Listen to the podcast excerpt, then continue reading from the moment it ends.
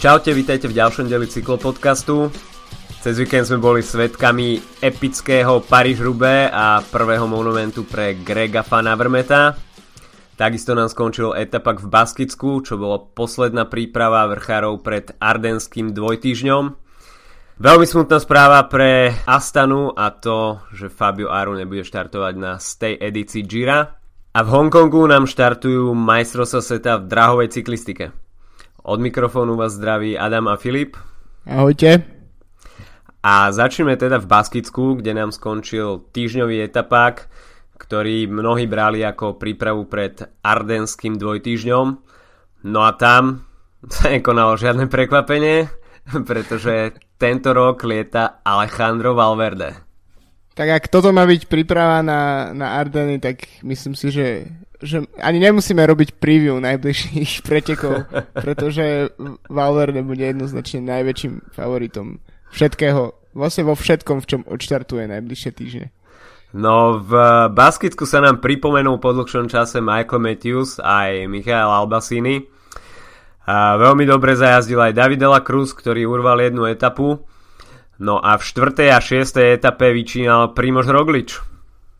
Áno, bývalý skokan na lyžach, e, ktorý vlastne do pozornosti prišiel až niekedy s minuloročným Girom a s, etapom, s etapou na týchto pretekoch, tak uh, myslím si, že v posledných týždňoch je stále viditeľnejší a viditeľnejší.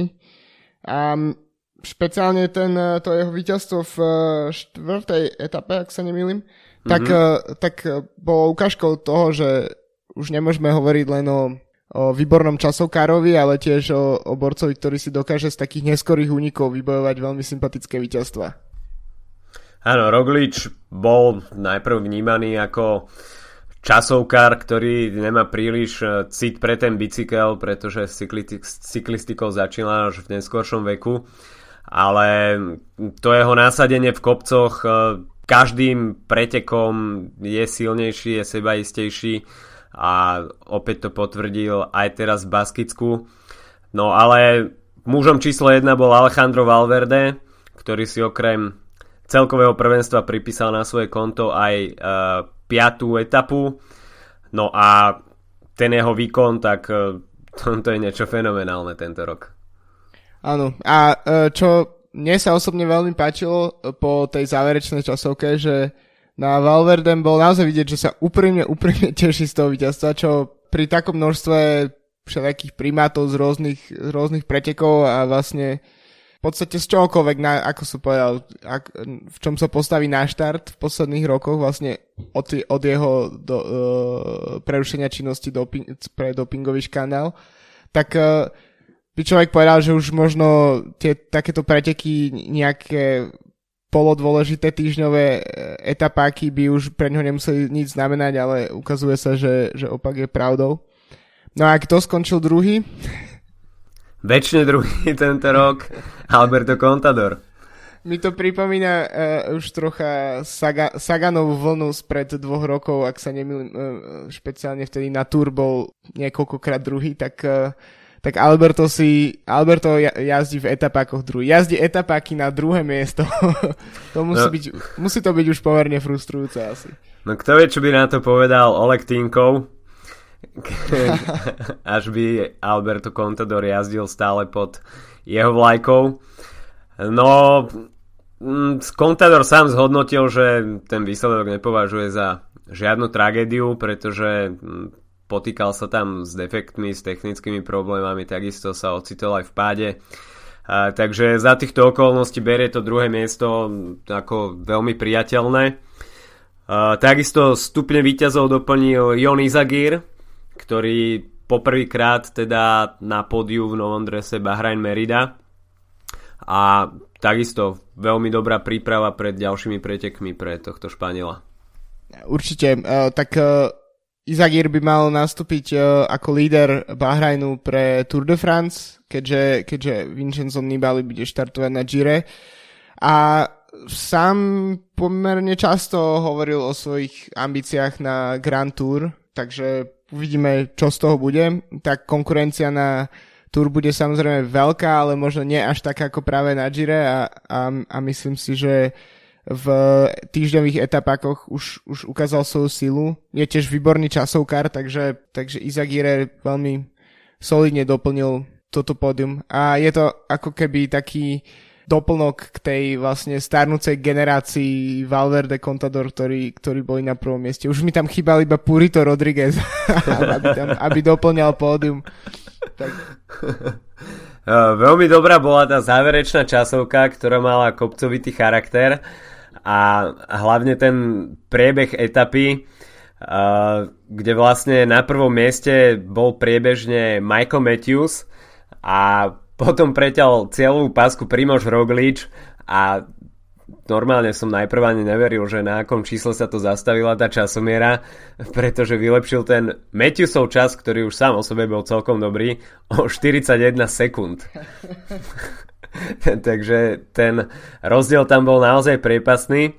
No a Alejandro Valverde nakoniec e, so stratou v časovke iba 9 sekúnd, Jon Izagir 15, a, takže logicky to vypálilo na pódium. No celkom príjemným prekvapením pre mňa 7. miesto Patrika Konrada z Bory Hansgrohe. Pre tohto mladého Rakúšana veľmi dobrý výsledok, celková strata minúta 40 a predbehol také mená ako Sergio Enao alebo Rigoberto Uran.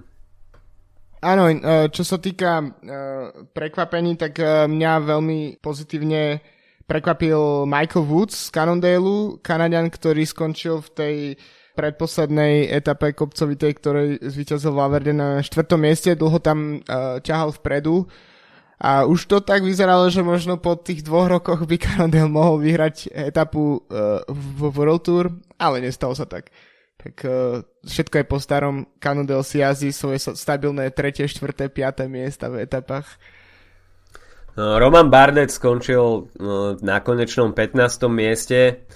Michal Kviatkovský napríklad ešte medzi uh, ľuďmi, ktorí sa pripravujú na Ardeny, tak ten uh, celkovo 30. Roman Krojciger 33. Takže títo jazdci to nebrali na celkové porade, ale išli ako prípravu na Ardeny a aby sme to zakončili, uh, tak Ondřej Cink 42. so stratou 11 minút, ten vlastne bol po ruke Jonovi Izagiremu a Martin Velič nakoniec uh, preteky nedokončil, keď odstúpil po 5. etape. A z Baskická sa môžeme presunúť do Francúzska, konkrétne na peklo severu, Paríž Rubé a Greg Van Avermaet sa môže tešiť zo svojej prvej kocky vo vitrinke v obývačke. Uh, určite myslím, uh, že v nejakom rozhovore, uh, keď sa ho pýtali, že čo si najviac váži na tom triumfe, tak bolo to, že už sa ho konečne nebudú pýtať na to, kedy vyhrá svoj prvý monument. A pokiaľ si dobre pamätám, tak minulý týždeň sme obidvaja povedali, že že Grank Fanavema nebude patriť k najúžším favoritom uh, na Rube, no a takto nám, uh, takto nám trocha zmenil scenár toho všetkého. Kajame sa. No, je to pravda, ja som s Gregom príliš neratal, ale potvrdil, že túto jar nemal nikto iný nárok tak jeho, jeho víťazstva sú v podstate všetky veľmi podobné a, a tá taktika mu zatiaľ vychádza dokonale. V podstate tie byť silný, stavať sa do, do rozhodujúcich únikov s pár, pár mužmi, ktorými necháva, ktorých necháva následne ťahať a potom v závere je absolútne ne, neporaziteľný. Čo je na tom veľmi zaujímavé je vlastne rozdiel tých profilov na ktorých Fanavema dokáže vyťaziť. E, zvyťazil na Olympiáde v Riu na mimoriadne ťažkom teréne, zvyťazil na Hellingenoch počas uh, jary, hoci vo Flámsku sa mu to nakoniec nepodarilo. A teraz na uh, najtvrdších dlážobných kockách Európy na, v Paríž-Rube. Áno, takisto ten priebeh pretekov nebol pre neho úplne priaznivý, uh, hoci boli asi, ktorí mali aj oveľa väčšiu smolu, ale preteky vôbec neodštartoval dobre, pretože už na tých prvých sektoroch mal viaceré technické problémy, dokonca v jednej chaotickej situácii tam musel meniť celý bicykel a už to vyzeralo tak, že stráti preteky ešte pred Aremberským lesom ale mohol sa spolahnúť na skvelú podporu svojho týmu a BMC zapracovalo fenomenálne a bolo o Grega postarané.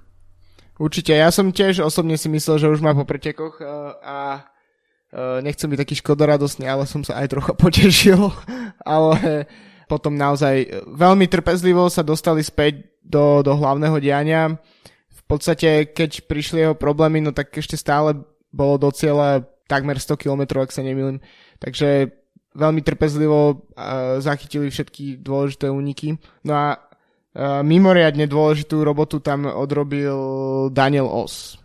Daniel Os bol naozaj kľúčový uh, v tohto ročnej edícii, pretože spravil tam veľmi veľa špinavej roboty a ten únik, ktorý, do ktorého sa nakoniec dostal a bol v ňom takmer 30-40 kilometrov, takže to Gregovi Fanavrmetovi ušetrilo enormne veľa sily a na záver sa vlastne táto ušetrená energia možno ukázalo ako kľúčová. Čo bolo pre mňa celkom prekvapením, tak to bolo, že sa neustavil nejaký mm, stabilný únik dňa. Mm, Áno. Vlastne... To bolo podľa mňa pre mňa osobne trocha aj sklamanie tých pretekov, uh, že jednoducho ten, ten scenár, ešte špeciálne pri Rube, kde máme možnosť sledovať preteky veľmi skoro, je to jedna, jeden z tých pretekov, kde sa prenos naozaj začína po pár kilometroch, čo nebýva tak časté. A, a bol to moment, kedy sme mohli naozaj sledovať, či dojde k nejakému úniku a, a stále nič. Boli tam nejaké pokusy, vytvorili si možno 10-15 sekúnd a potom následne boli zhodnutí balíkom. A, a potom, ale taký unik, z ktorého napríklad minulý sezónu vyšiel uh, Matthew Heyman ako víťaz, tak uh, nič také sa neudialo. Áno, nič, nič také nám nebolo ponúknuté a pre mňa to tiež bolo tak trochu sklamaním, pretože som čakal od začiatku, že bude to nástup za nástupom, čo prakticky aj bolo, ale jednoducho ten peloton vždycky reagoval a nič sa nám nejaká taká stabilná, viac početnejšia skupina, ktorá by bola schopná e, uniknúť nestabilizovala a bolo to také na vážkach, vždy sa dopredu vydal jeden, dvaja, traja jazdci a po pár minútach bolo všetkej sláve koniec. A tým pádom na pavé úsekoch sa to začalo všetko drobiť a akcia sa vyvíjala tak, že kto bol na pavé úseku vpredu, tak ten bol vlastne aj na čele pretekov a kto nemal so sebou tímovú podporu, tak ten jazdil na svoje tričko. Jasné, tak uh, v takýchto momentoch uh, sa dokonca v tých pretekoch celkom dobre ukazovala aj Bora, uh, ako bol to jeden v podstate z mála príkladov túto sezónu, kedy sme videli naozaj domestikov Petra Sagana mu naplno pomáhať. Uh, videli sme tam Bodnára, Markusa Burkharta, takže týchto domestikov tam mal, no vo výsledku mu to aj tak uh, príliš nepomohlo. No, keď sa zastavíme pri Petrovi Saganovi, tak ten mal ten si vybral dosť veľký, veľkú časť smoly a musel tam riešiť dva defekty. Jedenkrát mu pomohla neutrálna pomoc od Maviku, ale nakoniec aj na tomto náhradnom kolese dostal defekt. A tie defekty prišli v kľúčových momentoch, takže mm, veľká smola v tomto. Uh, ostatní jazdci, ktorí boli favoritmi na víťazstvo, tak keď už riešili nejaké technické problémy, tak prišli uh, buď na tých asfaltových sektoroch, uh, na tých asfaltových častiach, na ktorých sa tá strata doháňa ľahšie, alebo ešte v tých úvodných častiach preteku, kde sa ešte dala tá strata nejakým spôsobom dohnať, ale Peter Sagan, no tie jeho technické problémy prišli vždycky v ten najnesprávnejší moment asi. Áno, tie defekty grube jednoducho patria, akože to si nemusíme sa tváriť, že, že je to nejaká že to niečo nevydané. Jednoducho tie tvrdosť tých kociek uh, a to, že jazdia vlastne s nie tak natlakovanými uh, gumami, tak je to jednoznačne to prospieva tomu, že musia meniť e, často kolesa. Je to aj vidieť vlastne v prenosoch, keď e, e na každom pavé úseku tam mávajú borci s, s náhradnými kolesami. Takže je to smola, trocha mi to s množstvom efektov a s, a s takým vyčerpaním z tohto dôvodu mi to trocha pripomenulo práve tiež Olympiádu v Riu, kde Sagan uh, štartoval v cross country. Hmm. Uh, ale tak tam je to, to bola trocha iná situácia, keďže to ne, nebola Sagan, keďže to nie je Saganová hlavná disciplína. No ale tento, tento rok naozaj dlho, dlho to vyzeralo, že naozaj sa mu darí jednak aj celkom šetriť energiu na Pavel Usokoch, hoci všade bol vpredu, tak ako to má byť, ale za, a presne táto pozičná hra počas Pavel Usokov bola naozaj výborná. Dosť dlho to fakt vyzeralo veľmi pozitívne. No a potom, keď, e, keď stratí minútu niekde na nejakom uh, úseku a jeho konkurencia zatiaľ je vpredu, no tak uh, bohužiaľ no, viac sa s tým spraviť nedá. Áno, bola tam už potom aj cítiť po tom druhom defekte veľká frustrácia a nakoniec už Peter Sagan prišiel do cieľa na 38. mieste so stratou 5 minút. No veľkú dávku smoli si vybral takisto aj Oliver Nessen, ktorý riešil technické problémy už dá sa povedať od štartu a ako spomenul neskôr, tak uh, zhrnul to štyrmi defektmi, uh, jednou rozbitou prehadzovačkou, a hoci ocenil prácu svojich tímových kolegov, ktorí mu pomáhali po, cel, po celú dobu preteku, skončil 31. a podľa jeho slov tak najlepší výsledok to rozhodne nebolo a až by mal skončiť lepšie, tak povedal, že by mu asi bolo treba 150 tímových kolegov a nie, nie, nie iba 7.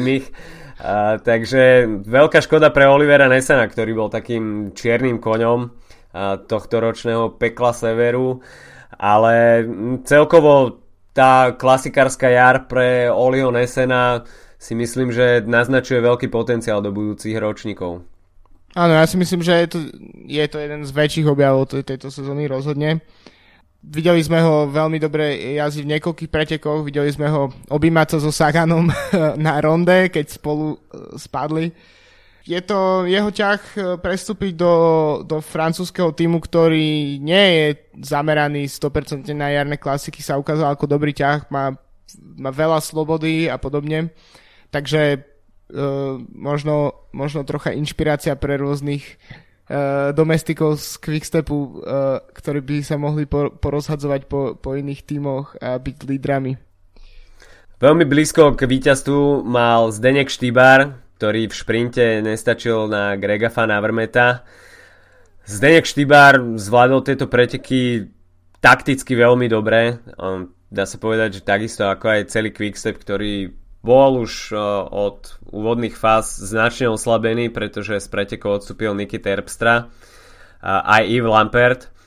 A, takže dá sa povedať, že Zdenek Štýbar bol na to s Tomekem sám a Zdenek takisto veľmi dobre odrážal tie útoky superov a bol vždy po ruke Tomovi Bonenovi až nakoniec sa teda dostal dopredu a dostal pokyn zo svojho auta, že pôjde sa na ňo. No a tie, pos- tie posledné kilometre už Zdenek Štýbar vôbec ani nestredal Fanavrmetovi a Langeveldemu. A, takže mohlo sa zdať, že Zdenek príde na ten velodrom tak povediac oddychnutý a že by ten záver mohol byť preňho. Ale Greg Van potvrdil, že aj po, takém, aj po takomto dlhom preteku tie šprinty zo skupinky má silné. Tak Štybár klope na dvere týchto pretekov už nejaký čas. E, zase no, bol veľmi blízko, nepodarilo sa dokonca sa vyjadril uh, niekoľkokrát, že, že naozaj sa ocitol v takej pozícii neočakávanie viac menej a že celé preteky sa mali ísť na Bonena a že dokonca uh, mu to bolo aj ľúto byť na pódiu nielen kvôli tomu, že skončil druhý, ale práve preto, že tam uh, že možno na tom pódiu mal byť práve Bonen na konci svojej kariéry. A, ale ja si myslím, že toto sú, je naozaj vidieť, že to sú preteky, ktoré mu sedia.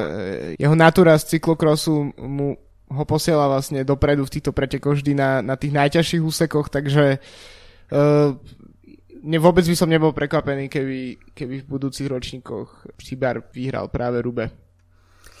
No, Tomeke, tak ten skončil nakoniec na 13. mieste pri svojej rozlúčke s kariérou na jeho najobľúbenejších pretekoch. Ako som povedal, tak Paríž Rube z neho spravila pretekára a škoda, že sme ho teda na podiu neuvideli, ale pri svojej rozlúčke sa nemá vôbec za čo hambiť. Nemá sa za čo hambiť, aj keď e, je to, je to veľmi smolné. 13. miesto, to znamená, že odjazdil solidne, ale chýbalo tam, chýbalo tam to, aby sa proste prominentne objavil na velodrome v Rube a, a je to skôr taký možno trocha anonymný koniec kariéry. Vlastne veľmi podobný tomu, čo zažil minulý rok e, na, svoj, na svojom poslednom rube Fabian Cancellara. Jednoducho jazdil solidne, ale nemiešal karty. No, Fabian Cancellara, ten sa rozlúčil uh, na velodrome v Rube ešte v pádom. A Tom Bonen sám povedal, že po 13. mieste nebol nejaký dôvod tam robiť nejaké oslavné kolečka. A, takže zameril rovno do sprch a s fanúšikmi sa potom rozlúčil pred tímovým autobusom. Ale osobne som si teda ja prial lepší výsledok pre Toma Bonena v jeho posledných pretekoch. Ale páčil sa mi jeho štýl jazdy. Boli uh, sektory, v ktorých naozaj keď zrýchlil, tak bolo vidno, že narobil ostatným problémy a tá spolupráca Bonena uh, so Zdenkom Štýbarom bola veľmi dobrá a Quickstep v takej um, oklieštenej zostave, až by sa to dalo tak povedať, uh, tak takticky opäť vynikal a myslím si, že um, celkovo miešali dosť kartami. Tak na Bonenovi bolo sympatické, že nezvesil hlavu a proste došiel, došiel do cieľa, bolo ho vidieť v kamerách, bol v záberoch, bol pracoval s inými jazdcami, aj keď, a aj keď bolo už jasné, že pódium z toho určite nebude. Takže mm, tak ako e, sa tento týždeň veľa rekapitulovalo, vlastne mnohí novinári často spomínali, aký bol Bonen, e, aký je, aký je Bonen skvelý človek, s akým, ako sa vždy bola radosť s ním robiť rozhovory a podobne, tak vlastne tak podobne v takom duchu mm, skončil aj svoju kariéru, že neboli tam žiadne nervy, žiadne negatívne emócie, jednoducho proste to na víťazstvo nestačilo a bolo to z toho iba solidné umiestnenie v top 15. Takže čo nám iné ostáva ako poďakovať Tomovi Bonenovi za jeho skvelé roky a všetko to divadlo, ktoré nám predvedol, či už na Paríž Rube, v flamských klasikách, alebo celkovo na každých pretekoch, na ktorých sa objavil. Takže Prajeme Tomovi všetko dobré v jeho novej etape života a veríme, že čoskoro sa objaví nejaká mladá generácia belgických jazdcov, ktorí, bude opäť, ktorí budú opäť kráľovať našej najobľúbenejšej časti sezóny. Akurát e, na, si nemyslím, že tak skoro uvidíme jazdca, ktorý by mohol atakovať tie 4 víťazstva Bonena a Rogera de Flaminga, alebo nebude ich získať v Rube 5. Myslím si, že budeme musieť veľmi, veľmi dlho čakať, aby sa objavil taký borec. Uvidíme. Čas ukáže. Opäť sa nám pripomenul Sebastian Langeveld po dlhom čase a veľmi dobré preteky pre Cannondale Drapak. Nakoniec e, pódium pre Langevelda a Dylan van Barle na 20. mieste Takže Cannondale si napravil chuť po tej nevydarenej klasikárskej jari aspoň týmto pódiovým umiestnením. E, vlastne ukázali sa ako takí žolíci v podstate. E, celý čas sa hovorilo o dvojici e, Stefan Mark, Taylor Finney. Prevažne Fan Mark ako favorit mnohých týchto jarných pretekov. No a nakoniec aj Dylan Van Barrel, aj Sebastian Langeveld ich veľmi solidne zastúpili, takže uh, Cannondale si jednoducho tú smolu nahradil relatívne slušnými výsledkami, takže myslím si, že nemôžu byť úplne na 100% nespokojní s, s Jarou, aj keď im nepriniesla žiaden výraznejší výsledok. No na podiové priečky siahali aj Jasper Stuyven s Giannim Moskonom, ktorí na velodrome dostihli tú uh, trojicu, ktorá bola v úniku. A asi Trek Segafredo bude sklamaný po tohto ročnom rube, pretože v top 10 síce majú troch jazdcov, ale na pódium sa nedostal ani jeden. No, tak tam e, v tej čálna skupina tam taktizovala, e, kto nastúpi prvý, proste dráha. Tak ako sme častokrát už, už sme zvyknutí s finishmi Fanamata. No a taktizoval aj tak dlho, až ich v podstate, až sa tá čelná trojica rozšírila na peticu. No ale bolo vidieť, že to, to stíhanie uh, aj Moskona, aj Stojvena stalo kopec síl, takže už uh, v tom záverečnom šprinte neboli prominentní.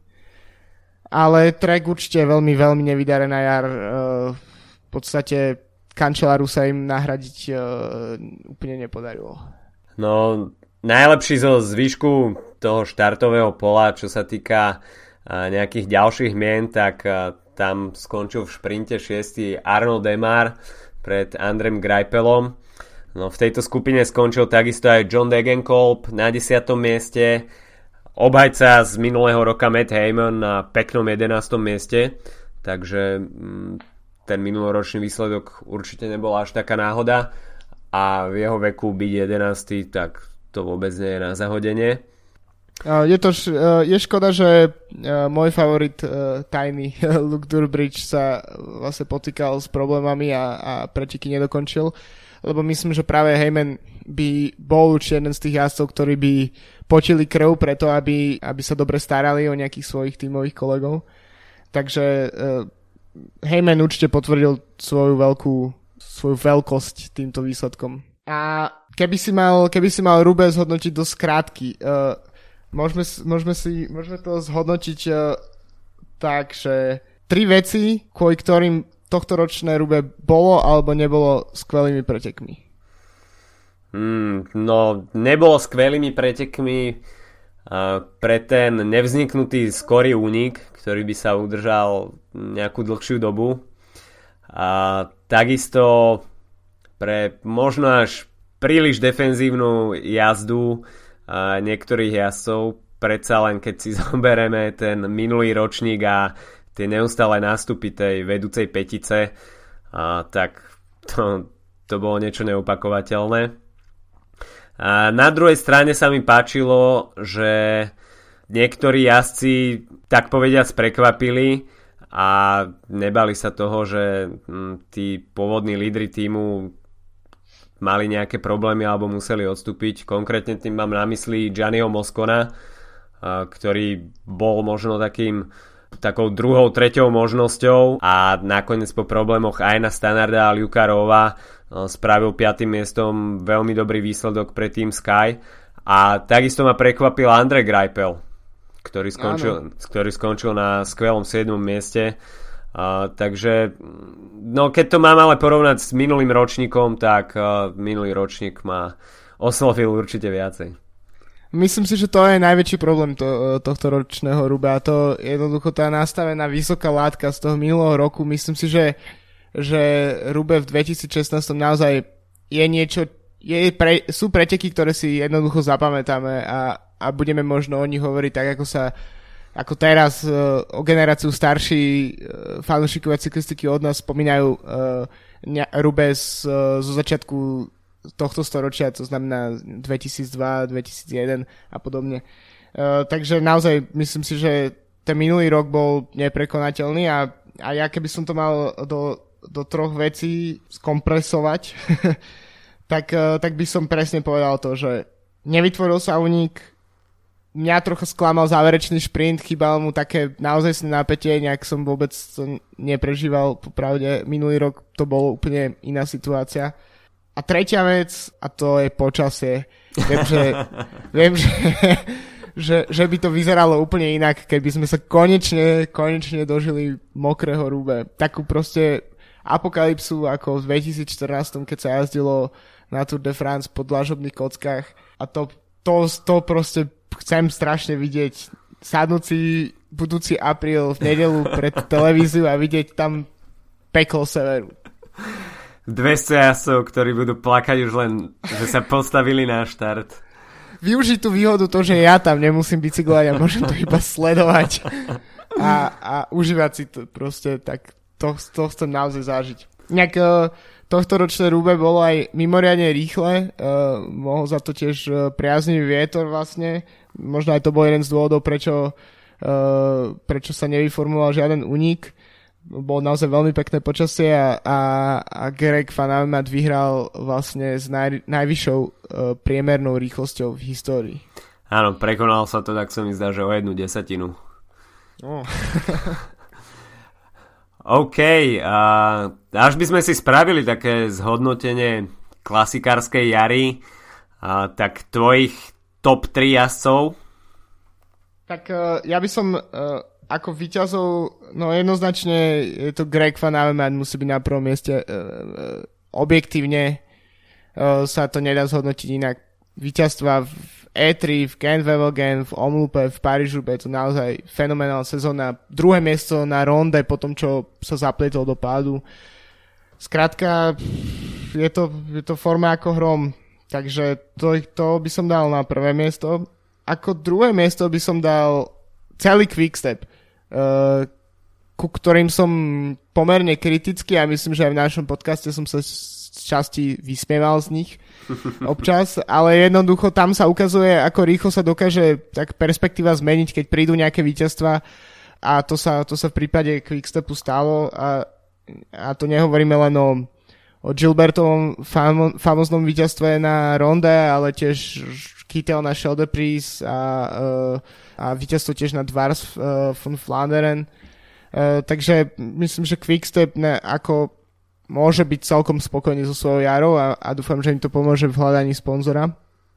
No a ako tretieho víťazstva tejto jary, tak e, by som si odskočil od mužskej cyklistiky a to by som povedal, že je Karin Rivera z týmu Sunweb, cyklistka z, zo Spojených štátov, ktorá vyhrala uh, dve, pre, dve podujatia World Tour a ešte k tomu skončila tretia v Gent a najmä jej víťazstvo v v ronde, kde sa dokázala ako šprinterka dlho, dlho udržať v, vo všetkých tých skupinách, hoci na, úplne na chvoste tých skupín, ale dokázala a to ešte potom zúročiť v šprinte, tak myslím si, že uh, veľký objav tejto jary. No ja by som doplnil ten tvoj zoznam. Uh, s prvým miestom sa nedá nesúhlasiť.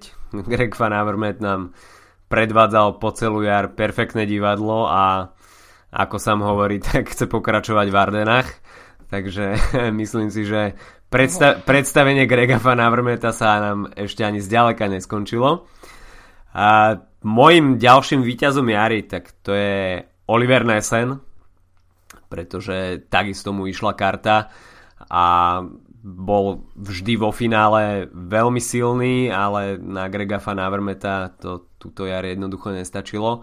A možno sa budú ľudia čudovať, ale pre mňa je víťazom číslo 3 Peter Sagan, pretože našťastie vyhral Kurne Brusel Kurne, preto sa do ňoho nikto nemôže nejak až tak príliš návažať, že nespravil žiaden výsledok, ale jednoducho bol témou číslo 1.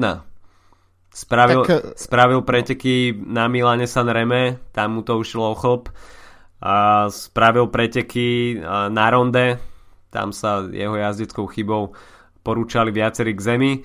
A jednoducho kam sa pohol, tak e, tam to žilo. A nebolo to úplne až také zatratenia hodné. Jednoducho vyhral Kurne Brusel Kurne, Greg Van Avermaet mal formu takú, akú máva Peter Sagan iné roky. Uh, takže tá Saganová jar nebola nejaká úplne tragická a preto nerozumiem, prečo ho niektorí zrazu zatracujú a hovoria, že neviem čo. A jednoducho je v takej situácii, v akej je. Ten podporný tím nemá taký ako Greg Van Avermaet v BMC alebo Zdenek Štybara, Tom Bonen v v Quickstepe alebo John Degenkolb v treku, takže on je v situácii, kde je proste taký osamelý vlk a musí si vyjazdiť tie výsledky sám a jednoducho v túto jar sa musí uspokojiť s jedným výsledkom a, ale tá show tam proste ostane. Tak to Pojo, ja, pre mňa osobne je ešte snad dôležitejšie ako, ako víťazstvo v, v Kurne. Je, to bol naozaj skvelý moment. Uh, no tak uh, ja sa musím ale priznať, že ak by som mal hodnotiť uh, porazených tejto jary, tak uh, u mňa je bohužiaľ Sagan na prvom mieste. A, ale uh, neberem to z hľadiska toho, že, uh, že by som chcel ho nejak zatracovať alebo niečo. Proste predvedol skvelé výkony a častokrát zohrával rolu Smola, ale bohužiaľ výsledky, výsledky tam chýbali a, a, a to čakanie na ten ďalší monument je, už pomerne bolestivé pre mňa.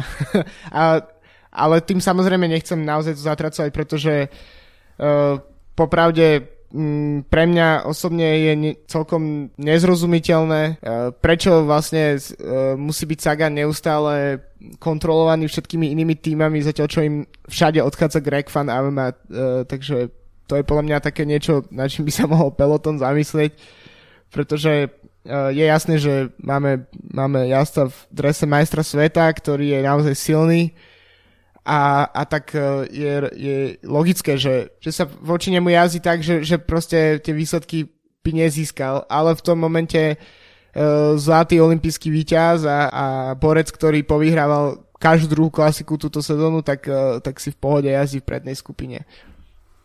No je to také trošku nepochopiteľné, ja som to už hovoril, že ostatní ako keby si ešte stále neuvedomovali, neuvedomovali situáciu, že Greg Van Avermaet túto jar kráľuje a, a asi je to iba taký začiatok jeho dominancie a ten súboj Sag- Sagan Fan Avermet bude najbližšie roky asi iba gradovať. Určite, aj keď uh, už nie je najmladší, t- takže je vlastne celkom super, že takáto jeho dominancia prišla vlastne v období, keď už mal po 30 vlastne, teraz má 31 rokov, Uh, takže myslím si, že aj pre fanúšikov uh, Sagana je to taký celkom pozitívum uh, brať to tak, že, že Sagan ešte pokojne môže nejaká jeho sezóna, ktorá, kde vyhrá absolútne všetko, môže kľudne prísť aj o 5-6 rokov bez problémov. No, čo sa týka tých ďalších porazených, tak to už by som len tak v krátkosti. Uh, na druhom mieste u mňa Team Sky.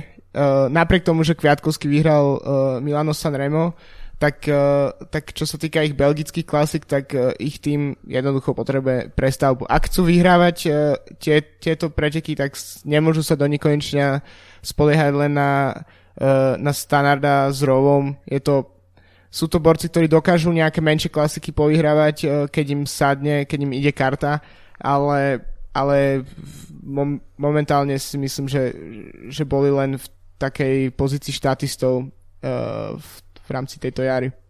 No a tre, tretí je celý tým track, ktorý, ktorým, ktorým sa nepodarilo uh, zobudiť Johna Degenkolpa, hoci výsledky tam nejaké boli a určite mm, silu nestratil a myslím si, že ešte uvidíme vyhrávať túto sezónu.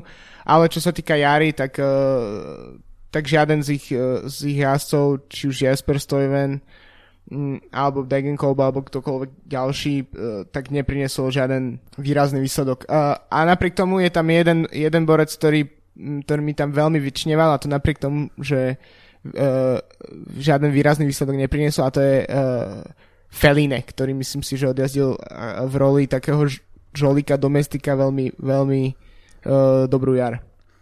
Feline mal naozaj veľmi dobrú jar a vyhral trofeo Laiguelia a takisto aj v ostatných uh, flámskych klasikách sa potom uh, dosť vyvážal vpredu štartového pola a bolo ho na, vidno na kamerách.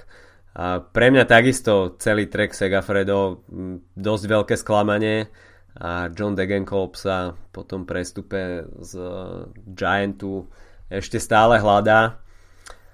No, zastúpiť ho nedokázal ani Asper Stuyven plnohodnotne a po tých kvalitných výkonoch z minulého roka sa asi od neho očakával už taký konzistentnejší výkon a že bude takou väčšou konkurenciou pre krajina Fanavrmeta.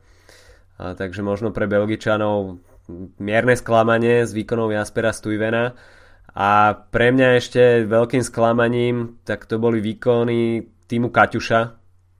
Mm. Na čele teda s Alexandrom Kristofom, ktorý sa na lepšie výsledky ako Best of Rest nezmohol a vždy sa vlastne iba uspokojoval s tým šprintom a skupiny šprintérov a takže možno taký trošku alibizmus zo strany Alexandra Kristofa a jeho výkony sa vôbec nepodobali na tú jeho jazdu z roku 2015 a, takže no veľmi defenzívna jazda v podaní Alexandra Kristofa ale takisto aj Tonyho Martina alebo Michaela Morkova.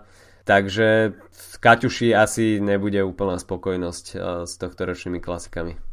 Asi nie a myslím si, že Tony Martin uh, mal veľmi smolnú jar, mal tam niekoľko dosť tvrdých pádov, uh, ale myslím, že jeho ambície vlastne zázdiť dobre na, na klasikách už niekoľko tú sezónu v podstate sú len ambíciami bez, bez reálnych výsledkov. Hoci, hoci napríklad to, ako pred pár rokmi dokázal na, na kockách vyhrať etapu na Tour, si myslím, že ukazuje to, že má šancu a, a ten motor je v nohách Tonyho Martina je naozaj neuveriteľný, ale zatiaľ sa v, kat- v drese Katuši zatiaľ nevyfarbil.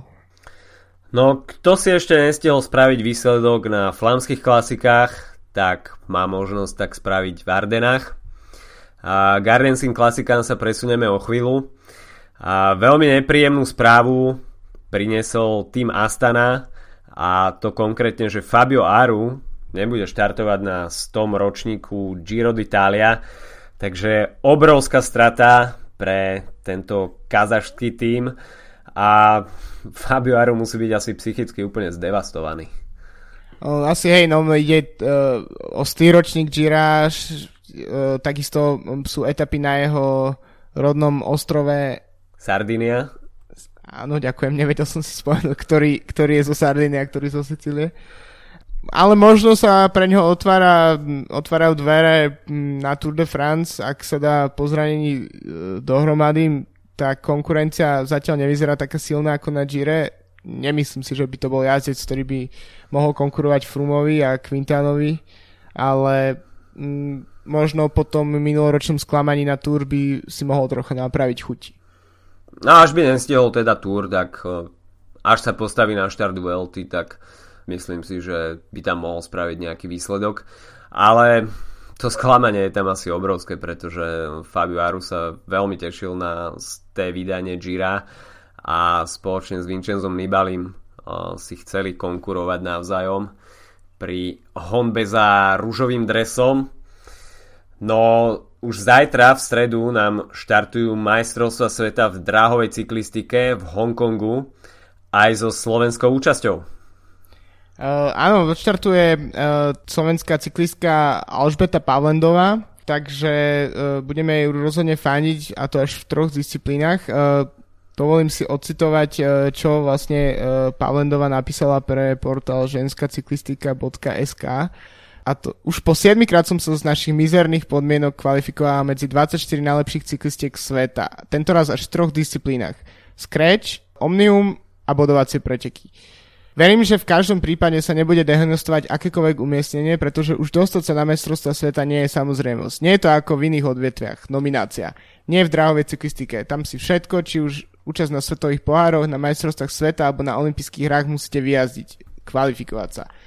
Verím, že poctivá príprava sa prejaví a poteším seba, mojich blížnych a milovaných. Uh, takže toľko od uh, Alžbety Pavlendovej, uh, ale myslím si, že minimálne v, v čo sa týka 6-dňových pretekov uh, aj nejakých pretekov svetového pohára uh, v tejto sezóne ukázala, že medzi takú širšiu svetovú špičku patrí a myslím si, že také umiestnenie v top 10 by bolo rozhodne obrovským úspechom slovenskej dráhovej cyklistiky, ktorá v podstate neexistuje.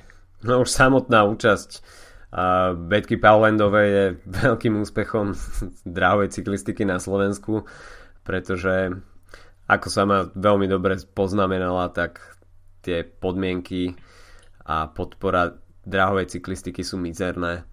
A, takže veríme, že Betka Paulendová je schopná spraviť a, nejaký dobrý výsledok v Hongkongu. Do Hongkongu sa kvalifikoval aj Filip Taragel, a, konkrétne v Skreči.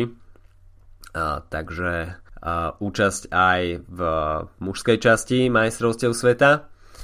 A tieto majstrovstvá sveta uh, bude môcť, uh, budú môcť ľudia sledovať aj na Eurošporte a takisto UCI uh, zvykne mávať veľmi kvalitný feed na svojom YouTube kanále, takže ak niekto bude unavený z toľkých pretekov na ceste, tak, uh, tak sa naskytuje možnosť sledovať dráhu.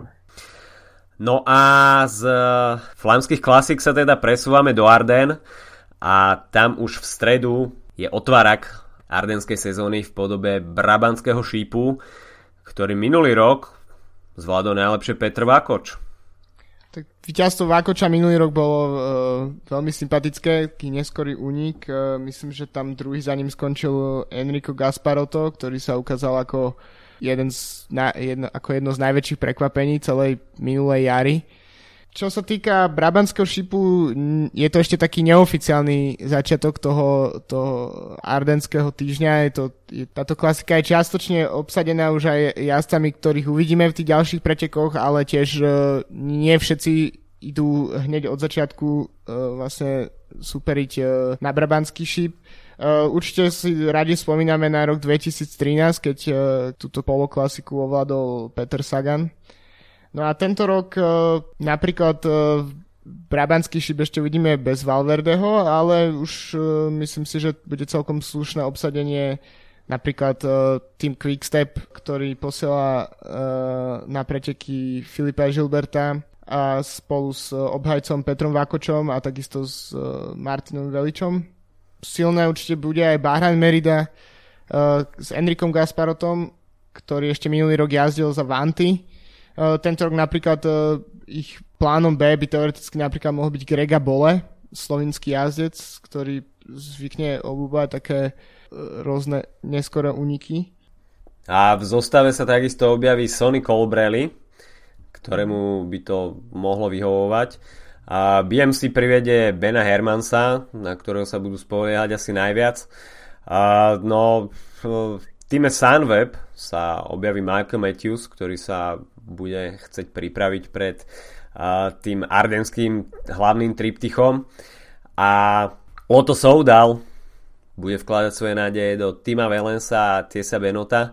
A veľmi silnú zostavu bude mať takisto Orika Scott, tam sa predstaví Simon Gerrans, Michael Hepburn alebo Chris Juliansen, Dari Limpy.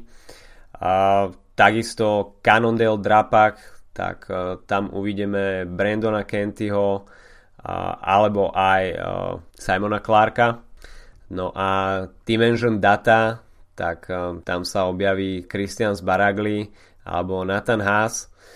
World Tour tímov budeme mať iba 9 a preto veľkú časť e, štartového pola budú obsahovať asi z Pro Conti tímov.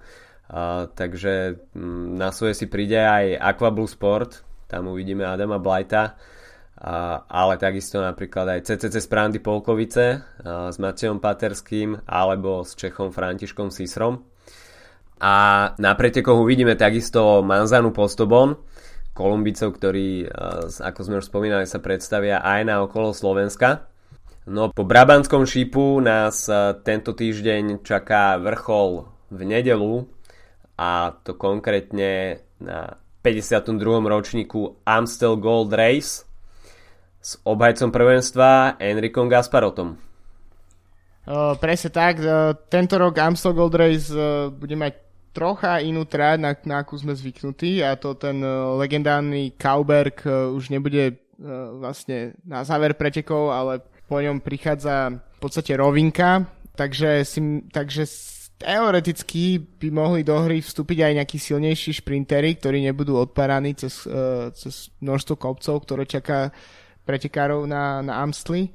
Uh, takže, takže rozhodne porovnávať s minulými rokmi je pomerne ťažké. Neviem, či na základe výťazov z minulých rokov by sme, by sme mohli jednoznačne určiť favorita na tento ročník. Mm, to asi nie, pretože ten profil bude tento rok trošku iný a hlavne teda ten záver, kde už neuvidíme stúpanie na Kauberg, a, tak to ovplyvní preteky asi zásadne, pretože posledný prejazd Kaubergom bude 19 km pred koncom. Organizátori si od toho slúbujú nejaké také určité zatraktívnenie pretekov. pretože úprimne povedané, tak kto minulý rok sa dostal v nástupaní na Kaubergu do nejakej super pozície, tak ten mal z polovice vyhraté a tento rok by to teda malo byť už ináč. No prvé sa obhajuje Enrico Gasparotto, ktorému sme minulý rok asi víťazstvo prejali všetci, pretože to víťazstvo v drese Vanty Group Gobert prišlo krátko po tom, čo na Hand Wevelgem tragicky zahynul Antoine Demotier. A, takže veľké víťazstvo pre Enrika Gasparota po 4 rokoch na a, tomto preteku a veľmi dobrý výsledok si spravil minulý rok aj uh, Michael Valgren, dovtedy pre mnohých veľmi neznámy jazdec, a vtedy v drese Tinkofu, ktorý vlastne spravil taký lead-out Gasparotovi. Tak uh, ten uh, Amstel bol vlastne minulý rok potvrdením toho, čím bol v posledných rokoch a to preteky, ktoré boli v podstate zaujímavé, veľmi, veľmi zaujímavé, ale iba niekoľko minút. Takže Ehm, ten, eh, ten presun z Kalbergu uvidíme. Eh, táto zmena je pomerne kontroverzná, nie je vnímaná úplne, úplne 100% pozitívne v, v rôznych kruhoch.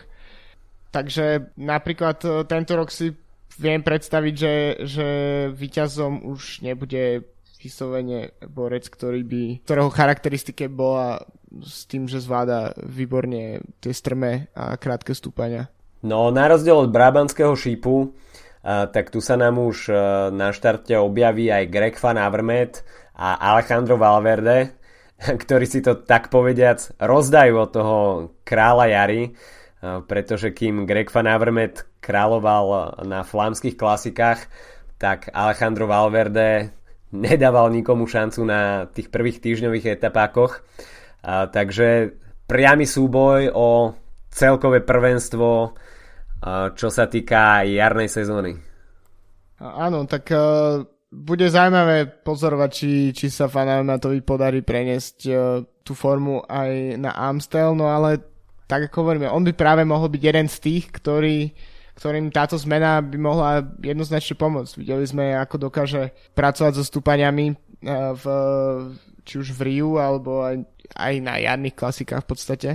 Takže rozhodne by som šance fanám na to víťazstvo neznižoval. A takisto sa ukáže, kto má akú formu pred, pred nadchádzajúcim monumentom, a ktorým bude Liež Baston Lieš o týždeň potom. V drese Quickstepu sa nám objaví po fenomenálnom Ronde van Flanderen Filip Gilbert, ktorý na Amsli už trikrát vyhral konkrétne v rokoch 2010, 2011 a 2014. A takisto v drese Sky Michal Kviatkovský, ktorý má za sebou prípravu v Baskicku.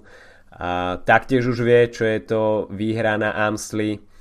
No a v drese Oriky, tak tam je veľmi otázne, kto bude lídrom týmu, ale jednotkou týmu by mohol byť Roman Kreuziger, ktorý na Amsli vyhral v roku 2013.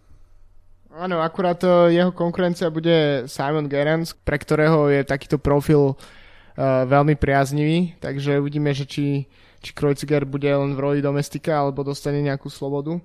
No a čo sa týka ďalšej účasti, tak napríklad uh, z, z Cannondale uh, nástupí Rigoberto Uran, uh, takisto uvidíme Tima Velenca z Loto Sudal, ktorý určite si rád vstrelí nejaký neskorý útok v pretekoch. Mm.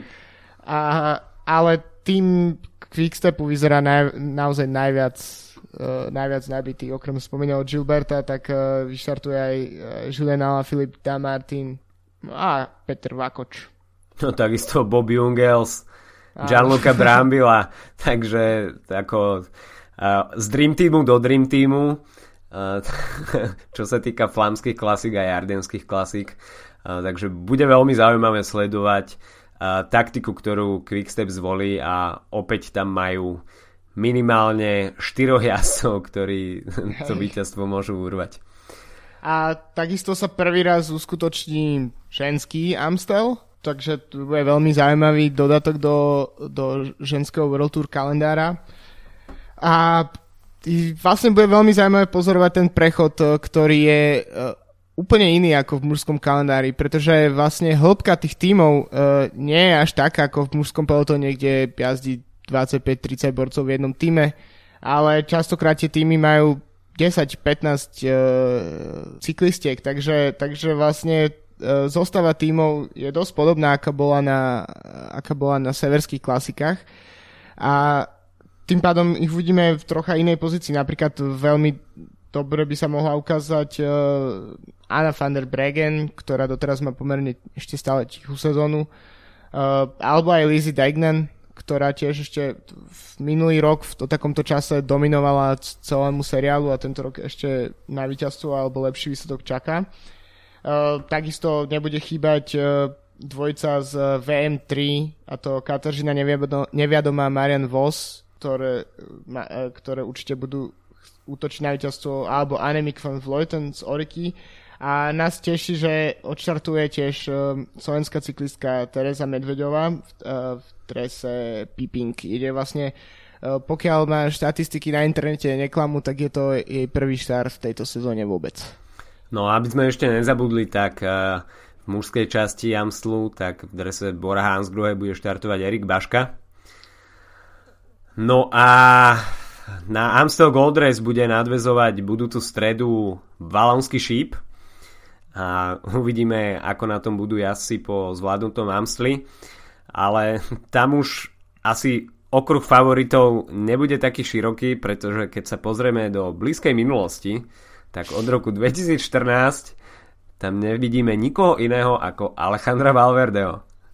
A takisto jeho pódium posledné dva roky je absolútne toto, že jediná vec, ktorá sa zmenila je dres Dana Martina. Takže uh, trojica Valverde a Filip Martin si to, si to rozdáva v už, už nejaký čas uh, na Valonskom šipe. Takže my, ja úprimne neočakávam na Murdehu nič iné. Tam to bude naozaj asi Alejandro Valverde versus celý Quickstep a takže, ale je to ešte ďaleká budúcnosť, do budúcej stredy sa môže udiať veľmi veľa. A, ale Alejandro Valverde asi jeden z najhorúcejších favoritov tohto ročný Harden.